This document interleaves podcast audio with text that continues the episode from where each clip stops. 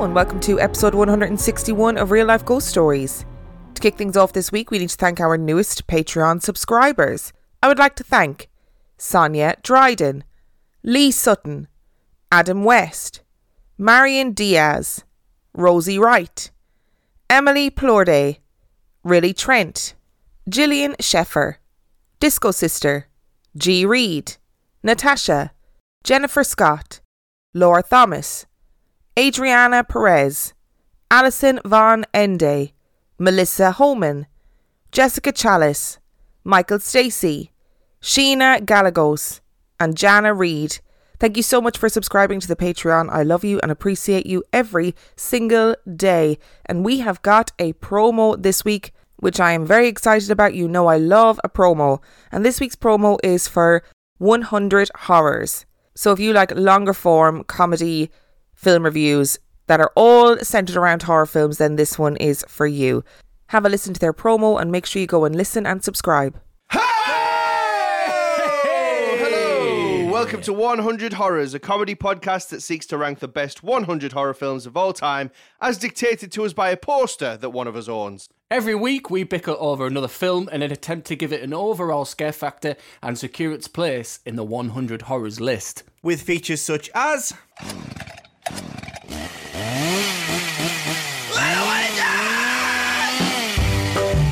at least I won't die like that.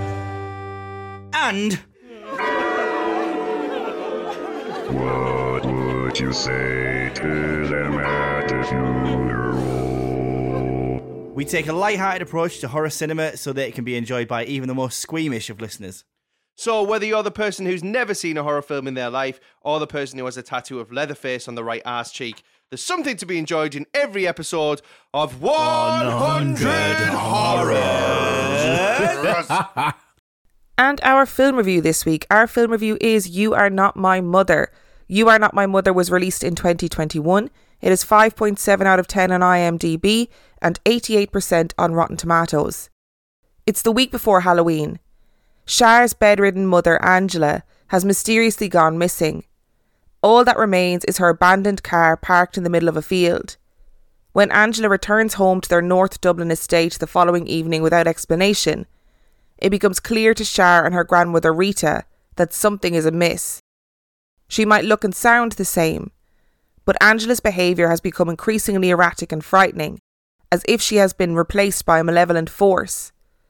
As Halloween approaches, a night steeped in ancient Irish myth and legend, Char must unearth the dark secrets of her family in order to uncover the truth behind her mother's disappearance and save her, even if it means potentially losing her forever.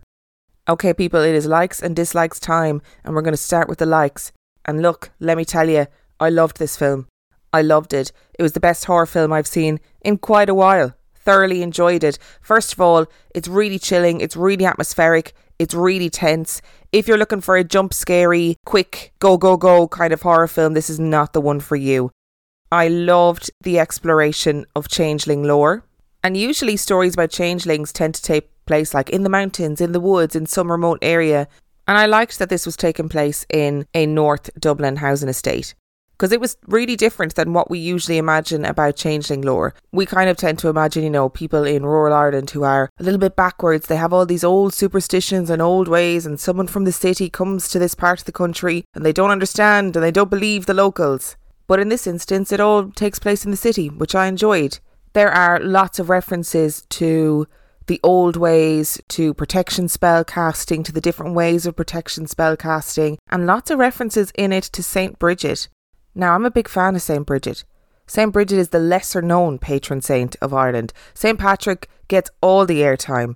Saint Bridget is also there too, and she originally was a pagan goddess, and then it was kind of turned into a Christian patron saint as Christianity became more commonplace in Ireland. And I went to a Bridgetine convent, so a convent that was run by nuns who had dedicated their lives to Saint Bridget. So I know a bit about Saint Bridget, okay? And I know a good Saint Bridget's cross when I see one.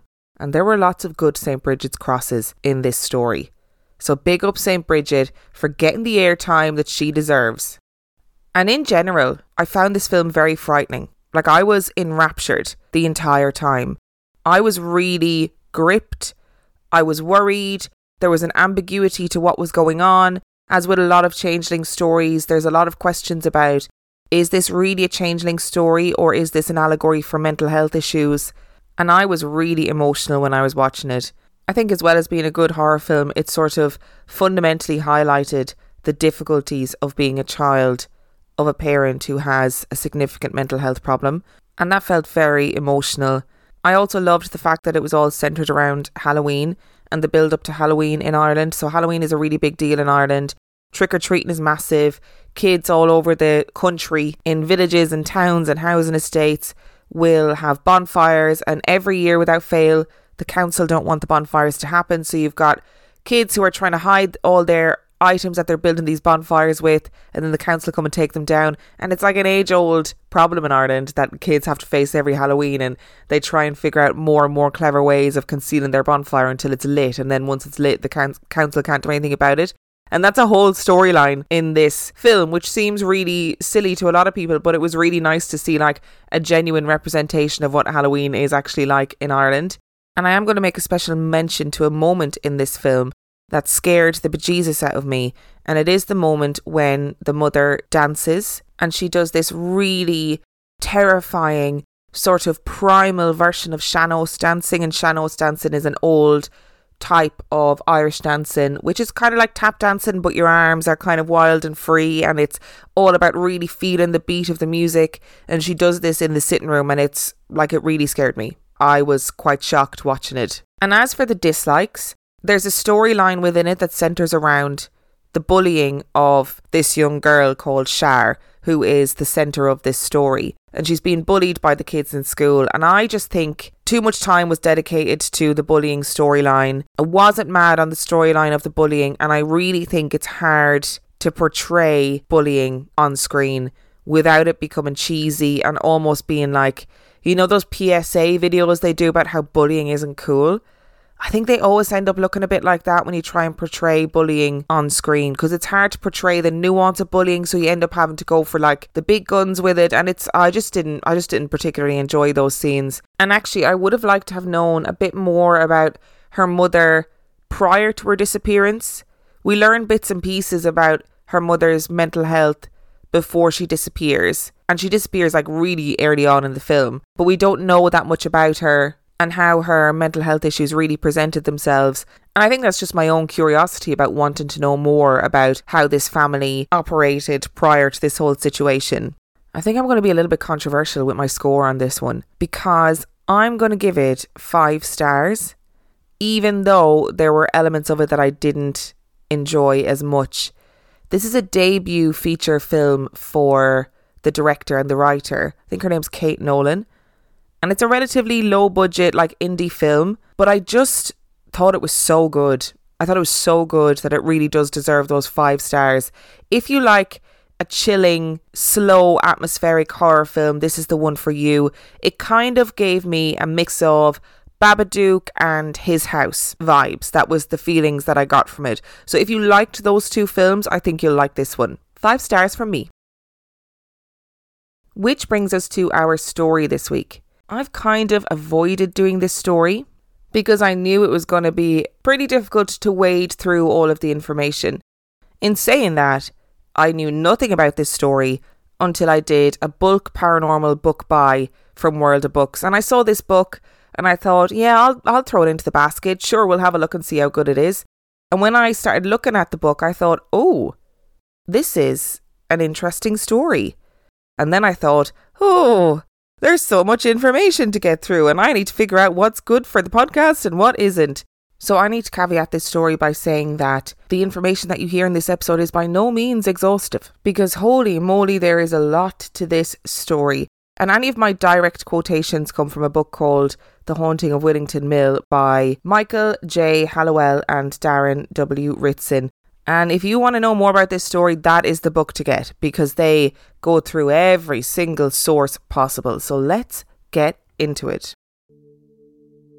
There are few certainties in this world, but one of them is that if you are listening to this podcast, then you likely would have been accused of witchcraft. Maybe you were simply a woman. Maybe you had too many children, or indeed too few. Maybe your neighbours were unable to conceive. Maybe milk in your house had soured. Maybe you didn't brush your hair. Or maybe you let your toenail clippings fall onto the kitchen floor. The reason for accusations of witchcraft were as numerous as they were arbitrary. And there were, of course, some people who were accused of witchcraft who simply followed the old path. They were healers and wise people who generally lived on the fringes of society and were both feared and often respected.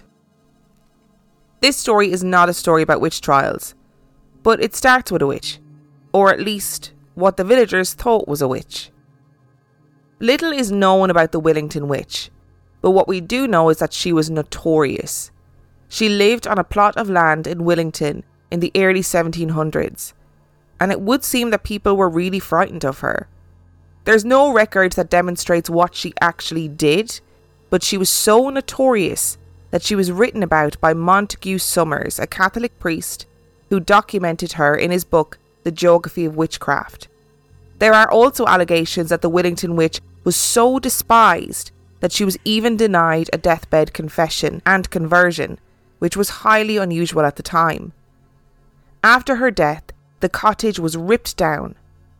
Despite the fact that we've no real knowledge as to what the Willington witch was supposed to have actually done, her cottage and the land around where it sat was rumoured to have been cursed after she died, and the local people feared the consequences of disturbing the land.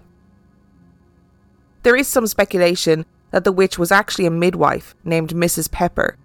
Missus Pepper was accused of witchcraft. She practised a strange mix of Roman Catholicism and Wicca, and as a result people feared her immensely. We can also speculate that there was a perceived power with the knowledge of how to bring children into the world, and perhaps if things went wrong during the birth, an easy scapegoat to blame would be Missus Pepper. She was subsequently cleared of all her charges and all records about her disappear, but at the same time as Missus Pepper disappeared from record, a man named Mister Oxon built a cottage for his mother-in-law on Willington Quay.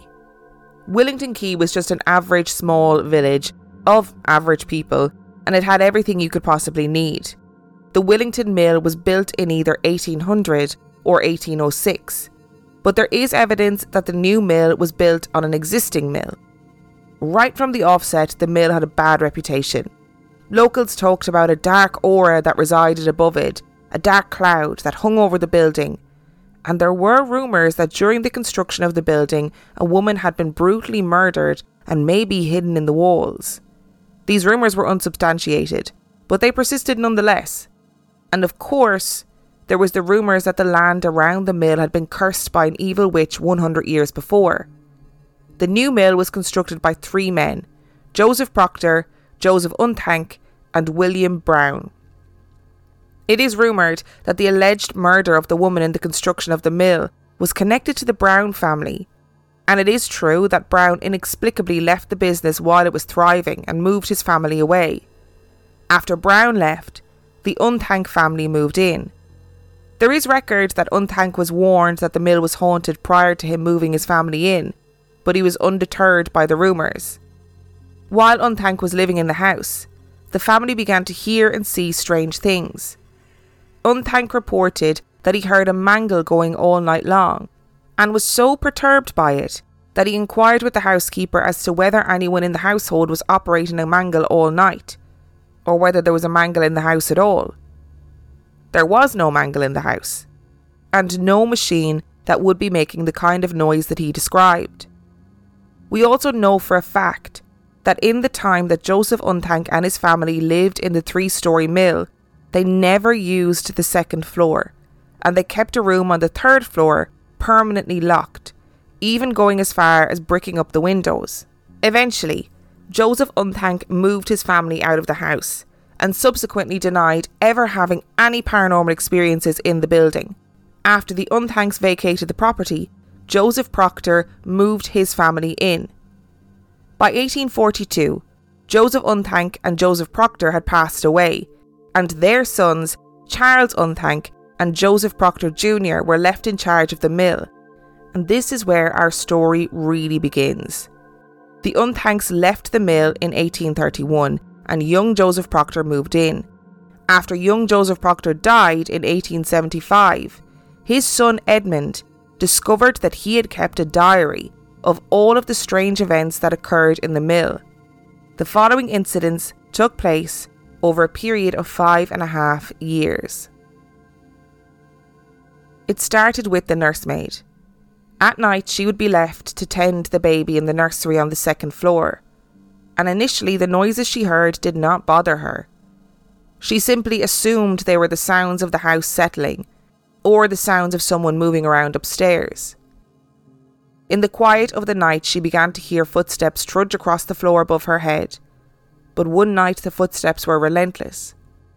They paced back and forth across the floor, becoming more and more frantic. Heavy steps that were pounding up and down, until eventually a huge thud shook the nursery so much that the windows rattled. The combination of the windows rattling and the dawning realisation of where the steps were coming from were enough for the nursemaid to finally report her fears. The steps were coming from the locked room above, the room with the boarded up windows, and she knew for a fact that the door had been nailed shut as long as she had been there. And then, Joseph Proctor Junior had decided to open it up. The nails were removed from the door, and on entering the room, Proctor observed that there was no furniture, and the window and the fireplace had been boarded up, as if to keep something in. Numerous times, staff had heard footsteps in what was to become known as the disturbed room. Staff would check the room, and there would obviously be nobody there. As ideas about status at the time dictated, the worries and concerns of the staff weren't taken seriously and were seen to be the superstitions of local people, until Proctor's wife heard the footsteps and the banging from the disturbed room while she was in the nursery. She wondered why the maid was cleaning out the room, and upon inquiry, she realised that there was no one in the room at all. This pattern continued. The maid who had witnessed the window rattle had quit her post soon after the incident, herself rattled by the continuous noises at night. When a new maid entered the household, Proctor forbade anyone in the house from mentioning the disturbed room to her. It was only a few days before she too inquired about the person continuously pacing in the disturbed room. The household eventually deduced that the sound was that of a man, pacing to the window and back again, and stomping angrily in heavy boots. And then the activity moved outside of the room, and seeped into the rest of the house. Proctor and his wife settled down to bed one night, and were barely in bed when a strange sound reverberated around their bedroom. The distinct sound of a mallet hitting wood at least twelve times. No cause for the sound could be determined. A few nights later, they settled the baby into the crib next to their bed. As Proctor stood over the crib to ensure the baby was settled, he heard the sound of metal clang against the leg of the crib, and the wood of the crib vibrated against his hands as they rested on the bars.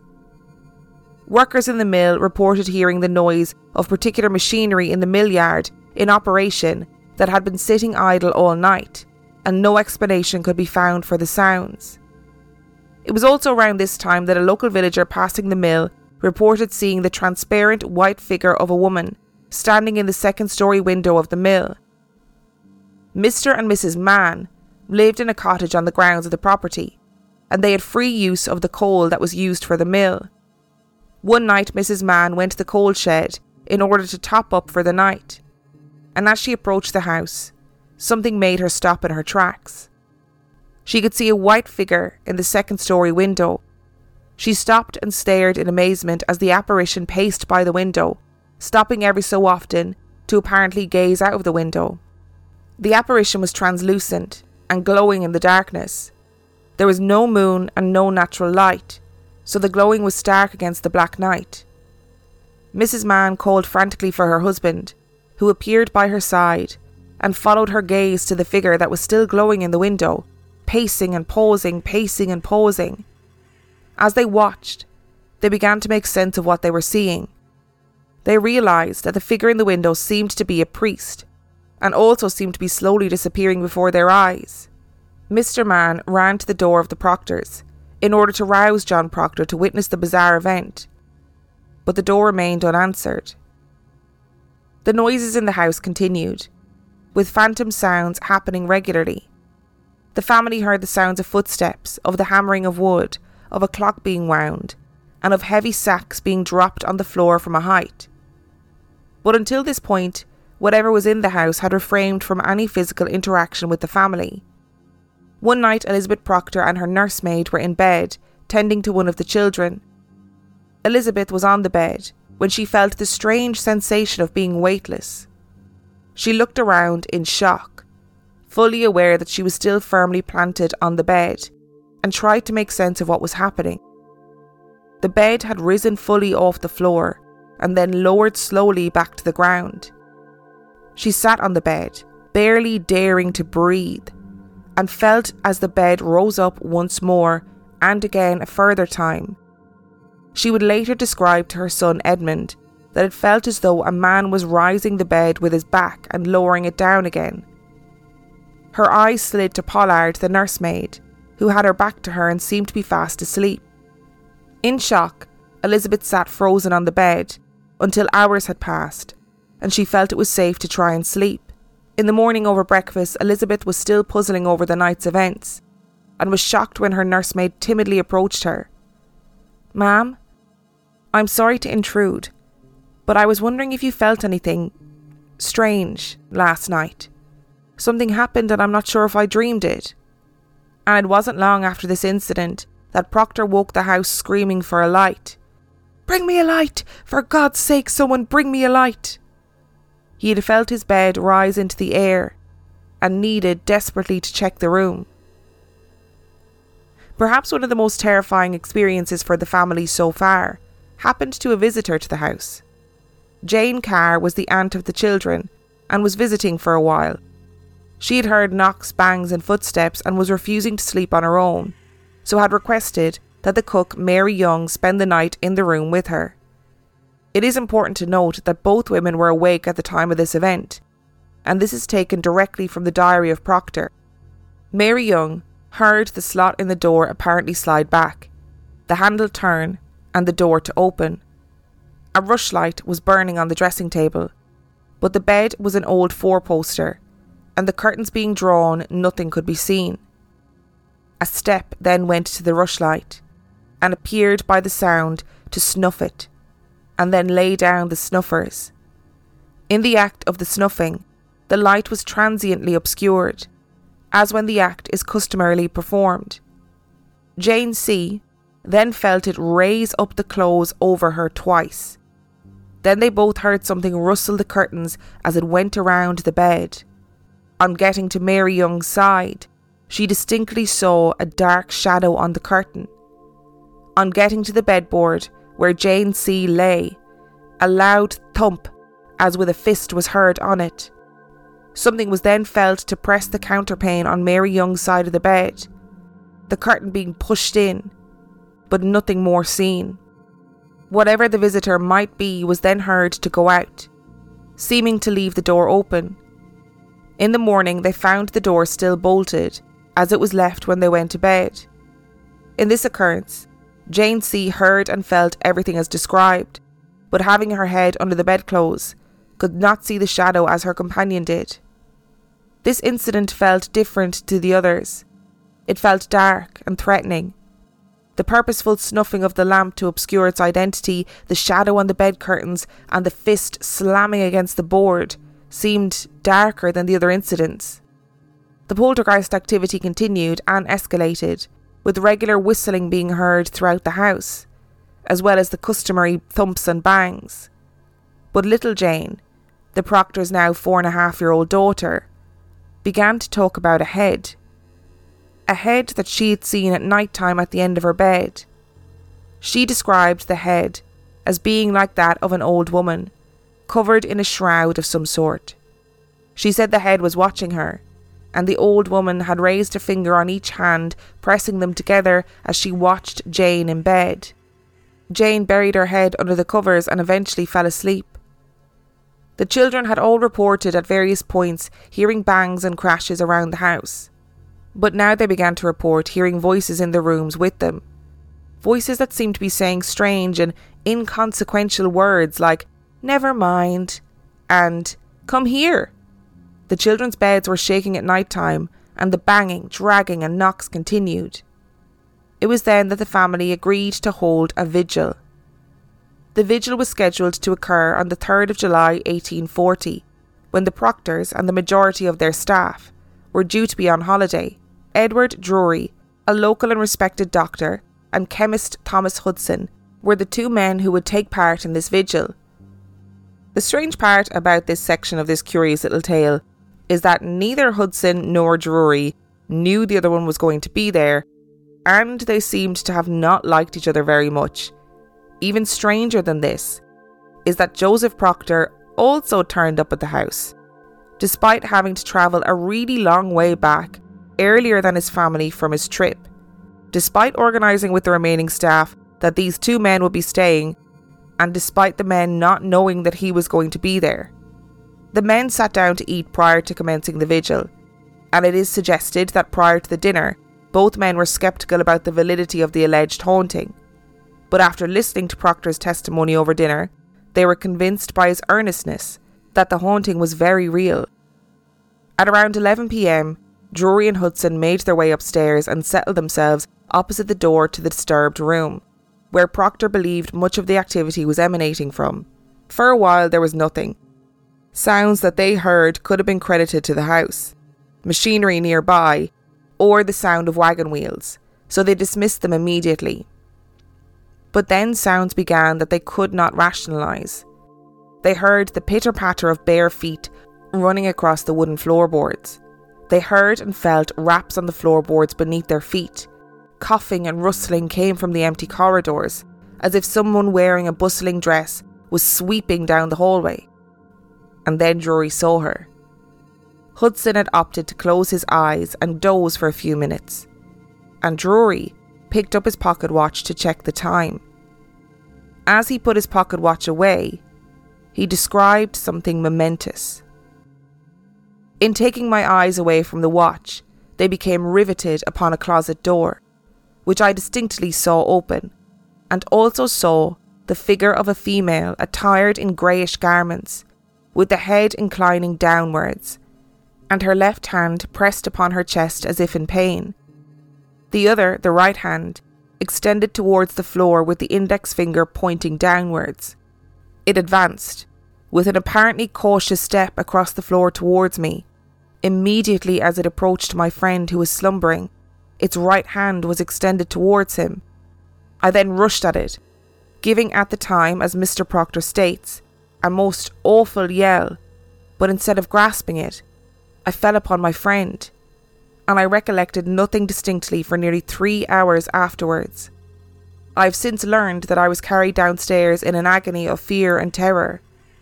With the vigil being a success, word was fast spreading in the area about the haunting of Willington Mill, and of course people suspected a decades-old curse from a long-dead witch. But for the Proctor family, they were forced to continue living in this cursed place, dealing with the constant poltergeist activity. Elizabeth was plagued with episodes of sleep paralysis, which terrified her deeply. The children began to report more and more activity. Little Joseph reported hearing his own name being called in his own voice, which deeply terrified him. Little Joseph and Henry reported seeing a white face peering down at them between the banisters of the stairs, and as they watched, the creature, whatever it was, seemed to bound away down the corridor with huge leaps. More alarmingly, Little Joseph reported that when he entered his bedroom one day, there was a woman sitting on his bed, staring at him, except that she had no eyes, only empty black holes where her eyes should be. The toddler, Edmund, became absolutely petrified of his crib and would scream and cry at something that no one else could see. He regularly talked about a funny cat that no one else could see and would follow it around and search for it under chairs and tables. A local woman reported seeing a strange cat-like creature that was larger than a domestic cat and had an elongated snout and was snow white. It walked through a closed gate onto the Proctor's property, where it was seen by Joseph Proctor and was also seen a number of times in and around the property. Similarly, a man who was courting Mary Young at the time reported seeing a similar creature, and when he swung his foot to kick at it, his foot went through the creature and the creature disappeared. He got such a shock that he thought it was best to report it to Mister Proctor just in case. And then there was a monkey. It is not often that we come across a phantom monkey in any of these stories, but that is exactly what happened here. The children were in their playroom together, and little Joseph was sitting on top of a dresser when he felt something tug at his trouser leg, and when he looked down, it was a monkey. He screamed and jumped down from the dresser, and the children gave chase after the monkey as it bounded out the door and into another room. They saw it disappear under the bed. The children were found running around frantically searching for this monkey that they swore they saw. To be honest, I probably wouldn't have included this encounter if it wasn't for what Edmund wrote about it later. He said, "Now it so happens that this monkey is the first incident in the hauntings, or whatever they may be termed, of which I have any recollection. I suppose it was or might easily be the first monkey I had ever seen, which may explain my memory being so impressed that I have not forgotten it. A monkey, and upstairs in the nursery. That is the business. My parents have told me that no monkey was known to be owned in the neighbourhood, and after diligent inquiry, no organ man or hurdy-gurdy boy, either with or without a monkey, had been seen anywhere about that place or neighbourhood, either on that day or for a length of time. Although I freely admit that the evidence of an infant barely two years old is of very small import, yet I may say I have an absolutely distinct recollection of that monkey, and of running to see where it went to, as it hopped out of the room and into the adjoining blue room. We saw it go under the bed in that room, but it could not be found or traced anywhere afterwards. We hunted and ferreted about the room and every corner of the house, but no monkey or any trace of one was more to be found. I don't know what to make of such a visitation, and I have no explanation to offer, but that it was a monkey, that it disappeared under the bed in the blue room that Saturday afternoon and was never seen or heard of again. This is not merely from my childhood recollection, but from the repeated confirmation of my brothers and sisters in afterlife. I am perfectly certain. I am merely recording the facts as simply as I can. Readers may smile and mock as seemeth good unto them. I cannot alter what has taken place to suit either them or anyone else." The noises and disturbances continued. Little Joseph reported that an old man had appeared in his bedroom, and in a separate incident, he reported that he had seen a version of himself pacing around his bedroom silently, but little Joseph was too petrified to call out to anyone for assistance. The family continued to hear crashes, bangs, footsteps, voices, the rustling of dresses, and so on, and the diary abruptly ends in August eighteen forty-two. Edmund added a note to state that although the diary ended, the family had indeed witnessed more phenomena around the house and grounds. The Proctor family left the grounds in eighteen forty-seven. Now, I don't normally include the testimony of psychics in stories like this as evidence, but there is an interesting story of a psychic attached to the Willington Mill. The Society for Psychical Research published an interesting little tale about a man identified as Doctor F, who had discovered through hypnotism sessions that a woman named Jane seemed to possess psychic abilities. Jane had approached him about her inability to sleep soundly, and he suspected that she was clairvoyant. He knew of the case of the Willington Mill and decided that he would use the story of the Willington Mill to try and understand Jane's alleged abilities. Jane knew nothing of what the content of the session would be prior to beginning it, and the full transcript of the sessions were printed by the Society for Psychical Research. In these sessions, Jane recounted the following about Willington Mill. A Quaker man had lived there and had fled the house after seeing apparitions of a woman. A woman not married to the gentleman had died in the house, and Jane was of the opinion that the man of the house had something to do with her death. A lady with white skin flits around the house, and Jane described her as having eyes but having no sight. Jane advised that the woman was connected to the cellar. Something had happened in the cellar, some mischief, and that that woman was connected to the cellar. Jane also saw another woman in the house, and the woman was violently angry, and she somehow was connected to animals. Jane suggested that she had a monkey and an animal that resembled a cat, but it wasn't a cat, but she couldn't identify what the animal actually was. She said there was a man in the house that would stomp around angrily and that he was a priest. Brown, Unthank and Proctor were all indeed Quakers. And here's the interesting bit. There is a cellar in Willington Mill, and it is never mentioned in the diaries. At some point, while he was a resident there, Joseph Proctor ordered the excavation of the cellar, and during the excavation, the workers found a large stone slab that they believed was concealing something. When the slab was discovered, Proctor immediately called off the investigation and bid the workers to down tools, and the slab was never investigated.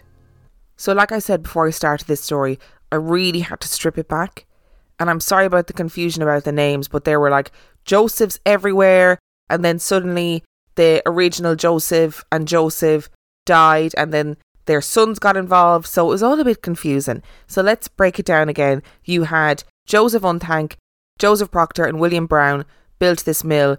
Originally the Browns lived there, and then the Browns left, but they also completely broke off from the business altogether, which seems to be a very strange thing to do when the business was thriving. Then you have the Unthanks moved in, and then the Unthanks moved out. Eventually, Unthank and Proctor of the original trio die, and their sons, also Joseph Proctor and Charles Unthank, take over the business, and Joseph Proctor Junior and his family move into the house, which is where this story comes from.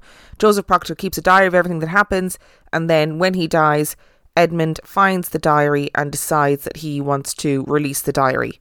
The info for all of this story comes from a book called The Haunting of Willington Mill by Michael J. Hallowell and Darren W. Ritson, and also a book called Extreme Hauntings by Paul Adams and Eddie Brazil. So I've got lots of thoughts about this story. The first thought is, the diary is said to be written as and when these things happen. So the implication being that every time an event happened, Joseph Proctor wrote it down in his diary. The thing is, is that there's loads of strange discrepancies in the diary. Like the dates are all written in a different format throughout, which is a bit odd, but I kind of get it's over five and a half years. And sometimes I change like my signature, sometimes I change the way I write dates down, you know, the order in which the dates are written down. Or do you write like the first of December and write the word December, or do you write twelve? You know what I mean? There's all different ways that you can write dates. So it is odd, but it's also understandable. The thing that's really weird about it is that a lot of the incidences involving the children seem to have been written after the events took place. So for example, there's one entry where it says Joseph Proctor saw, you know, a woman in his bedroom, and he was approximately eight years old at the time. It doesn't really make sense that you would write he was approximately eight years old at the time of the event if you're writing it at the time of the event. You'd surely say he is eight years old. And there's lots of little weebly bits like that that don't really make sense. So is it possible that he wrote the diary after the events happened? Yeah, I think that's pretty possible. I think the idea of framing it so that it's seen to be written like instantaneously was probably done to give it an air of honestness and earnestness and validity, but I don't know if it's necessarily true that it was all written at the same time that these events took place. There are times as well where Joseph Proctor refers to himself in the first person, but then he refers to himself inexplicably in the third person in other parts of the diary. So at some points he refers to himself as I, and other points he refers to himself as J P or Joseph Proctor. So I wonder, did Elizabeth write some of it, which would have been Joseph Proctor's wife? Or did Edmund write some of it? And there is also a huge chunk of the diary missing. So the diary stops really abruptly. Edmund states that the diary was found by somebody. He doesn't necessarily say that he found it himself. I think there's often an assumption that Edmund found the diary. But is it possible that Elizabeth found the diary and removed some of the evidence from the diary? Or that the diary was simply lost, like elements of it were lost? It's hard to know. But either way, there is something about the diary and the way the diary is kept and the discrepancies throughout the diary and the fact that some of it is missing that just pique my interest. There are also individual incidents within the diary that make me question things. So there is the testimony of Mister and Missus Mann, who report to have seen the figure of a priest in the window. And in that particular testimony, Mister Mann went and ran to the door and knocked on the door to wake the Proctors up. And you're telling me that nobody in that house opened the door. It can't have been that late, first of all, if Missus Mann was out getting coal for the fire for the rest of the night. Second of all, that is a house that is very clearly documented to have staff in it. To have maids, they, mo- they would have had cooks in the kitchen, they had nursemaids, and you're telling me that nobody in that house opened the door. It just seems really odd. I know it's like a tiny detail, but it seems really strange that no one would open the door in that incident. Especially if you are living at the mill that is your place of business. You would think that emergencies could happen in the middle of the night that you would need to be aware of. So not opening the door just seems really, just a really strange thing to have happened. There's another really odd entry in the diary that just says the children saw an object and followed it. But it doesn't say anything about what the object was or why the children followed it or whether the object was like an apparition or something else. But there is this account of what happened that was published by a journalist a couple of years later, and it was a really scathing account. And in that really scathing account, the journalist talks about the children seeing household items floating and dancing through the air, like tongs for the fire and stuff. So if that happened, why would it not be included in the diary? Like, why would he not give descriptions of those incidents? Or maybe he just thought the children were exaggerating. Like, maybe he thought the children were overexcited or being particularly imaginative, wanted to make a note of it just in case. And the whole thing with the vigil is so strange. So basically, Doctor Drury seems to have contacted Proctor and said, I've heard that stuff's going on in your house. I'd love to come and visit to do a vigil overnight. And Proctor's like, yeah, fine. My family's going to be on holidays. I'm going to be away. None of us are going to be here. So you're welcome to come to the house. I'll let the servants know. And then randomly, this Mister Hudson, the local chemist, shows up in order to do the same vigil.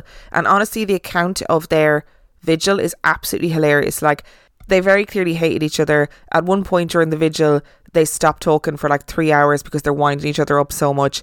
Hudson brought a brace of pistols so that he could accidentally let them fall onto the floor in front of people to sort of threaten them into not faking anything. I don't know what he thought was going to happen or how he had seen this play out in his head. Like, he was going to stumble and all these big manly pistols were going to fall out of his jacket, and then Proctor was going to go, oh, look at all those pistols. I better not fake anything in case I get shot. I don't know if that was what he was thinking, but what we actually need out of this story is a rom-com, sitcom, rom-com, maybe a rom-com between Hudson and Drury, because they just really disliked each other. And the fact that they really disliked each other was very entertaining and palpable during the story. And why did Proctor come home from holidays? He literally got the train home on that day in order to be there while they were doing the vigil. I mean, maybe he thought, I need to be in the house while these strange men are there. Or maybe he thought, if they're going to see stuff, I need to be there to validate it. I don't really know, but it just seems strange that he like booked it home from holidays after saying that he wasn't going to be there. I don't know, seems suspicious. And I think we just have to talk about the monkey. It's so outrageous. It's such an outrageous incident. But it's also so compelling because it's so outrageous.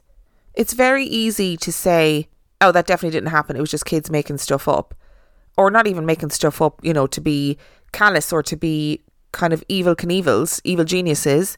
Like, kids make stuff up all the time. It's just what kids do. But for Edmund to be so clear that this was his memory, this is what happened. Yes, he knows it's ridiculous. Yes, he knows people are probably going to laugh when they read it. But he can't help but state it as it happened. so it is what it is. And the fact that all the siblings had talked about it in later years and talked about how bizarre it was that they saw this monkey. And maybe it's possible that because Edmund was so young, what he has is like a false memory because his siblings had talked about the incident so much that he thinks he remembers seeing it. Maybe it was a game, like an imaginative game that they played, and then now they've all got kind of a false memory of what actually happened because of the context of it being in this haunted house, that it's suddenly these imaginative games become more real than they ever were. Like, is that possible? And whatever this cat creature was that was bigger than a cat and had an elongated snout and then was seen by the guy who was courting Mary Young, he also said it was sort of sheep-shaped, but he but it wasn't like a sheep that he had ever seen. And then there was a report of other people seeing donkeys, like phant- phantom phantom donkeys. But I don't really know how to make phantom donkeys not funny, you know? That's why I didn't include it in the story. Maybe what was really going on here was that in that cellar, Joseph Proctor had the world's shittest zoo. Maybe that's what was actually happening. Maybe that's why when they got to the slab, he was like, uh-oh, better not open that because the cat-rabbit creature will escape and the phantom sheep and the monkey and the two donkeys that are down there. And he's just like, yeah, yeah, definitely. They're all phantom creatures, you know. It's my own personal zoo down here. And if we're not solving the mystery with a phantom zoo, what the heck was in that cellar? What was in that cellar? Why would you excavate a cellar and then stop excavating as soon as you find a stone slab? I did think there was something really interesting about that woman's psychic testimony about the Willington Mill. And apparently she knew nothing of the mill beforehand. Now we can, we can't speculate on that one way or another because we weren't there and we don't know. But what she said was there was the spirit of a woman who we could speculate is the Willington Witch. There was the spirit of a woman who was murdered. And there was the spirit of an angry priest. Now I don't know where the angry priest came from. But the woman who was murdered, like, what if that actually did happen? What if the rumours in the village were true? There was this rumour of a woman who had been murdered and buried in the walls. What if that was true? And no woman was ever reported missing, but the psychic claimed that the woman that she was sensing was foreign and she reckoned she was Spanish. What if it was a foreign woman who had sought out work in Willington? That's where she ended up. And then her family aren't going to know where she is or what happened to her. That was a time when people did just scatter all over the world and were never seen again. So I'm going to make a wild theory here. Okay? Just bear with me. What if William Brown was having an affair with this woman? And it is true. He did do something to her. What if that bit of the story is true? And what if he buried her not in the walls of the building, but in the cellar? And what if the original three men, so Unthank, Proctor and Brown, what if they all knew what had happened? And then Brown was like, I've got to get out of here. I can't be part of this anymore. Or they said to him, you can't be part of this anymore because you've done this horrific thing. And that's why he suddenly quit the business, signed everything over to the two of them and left and moved away. But they always knew that this is what happened. But then what if John Proctor Junior found out this is what happened after the death of Unthank and his father, Joseph Proctor, and he decided to excavate the cellar to see if he could find where she was buried. And once he found the slab, that was proof enough for him. And he couldn't go any further because he didn't want to besmirch the reputation of his father and therefore his family. Look, I don't want to say that I'm an investigative genius, but I think I'm an investigative genius. Thank you so much for listening to today's episode. Don't forget to go and check out the podcast one hundred Horrors. The link to that will be in the description. And also the titles of the books will be in the description of the episode too if you want to go and check them out. I highly recommend actually The Haunting of Willington Mill. It is so detailed. They go through every single diary entry and they really pick them apart and interrogate them. And in the meantime, if you are desperate for some extra content, you can sign up to patreon.com forward slash real life ghost stories, where for five dollars a month or two dollars a month, you get access to heaps of extra content and also all of the main episodes and mini episodes completely ad free. If you want to know any more information about Real Life Ghost Stories podcast, you can do so by checking out the website real life ghost stories podcast dot com. And on that note, I shall see you next time.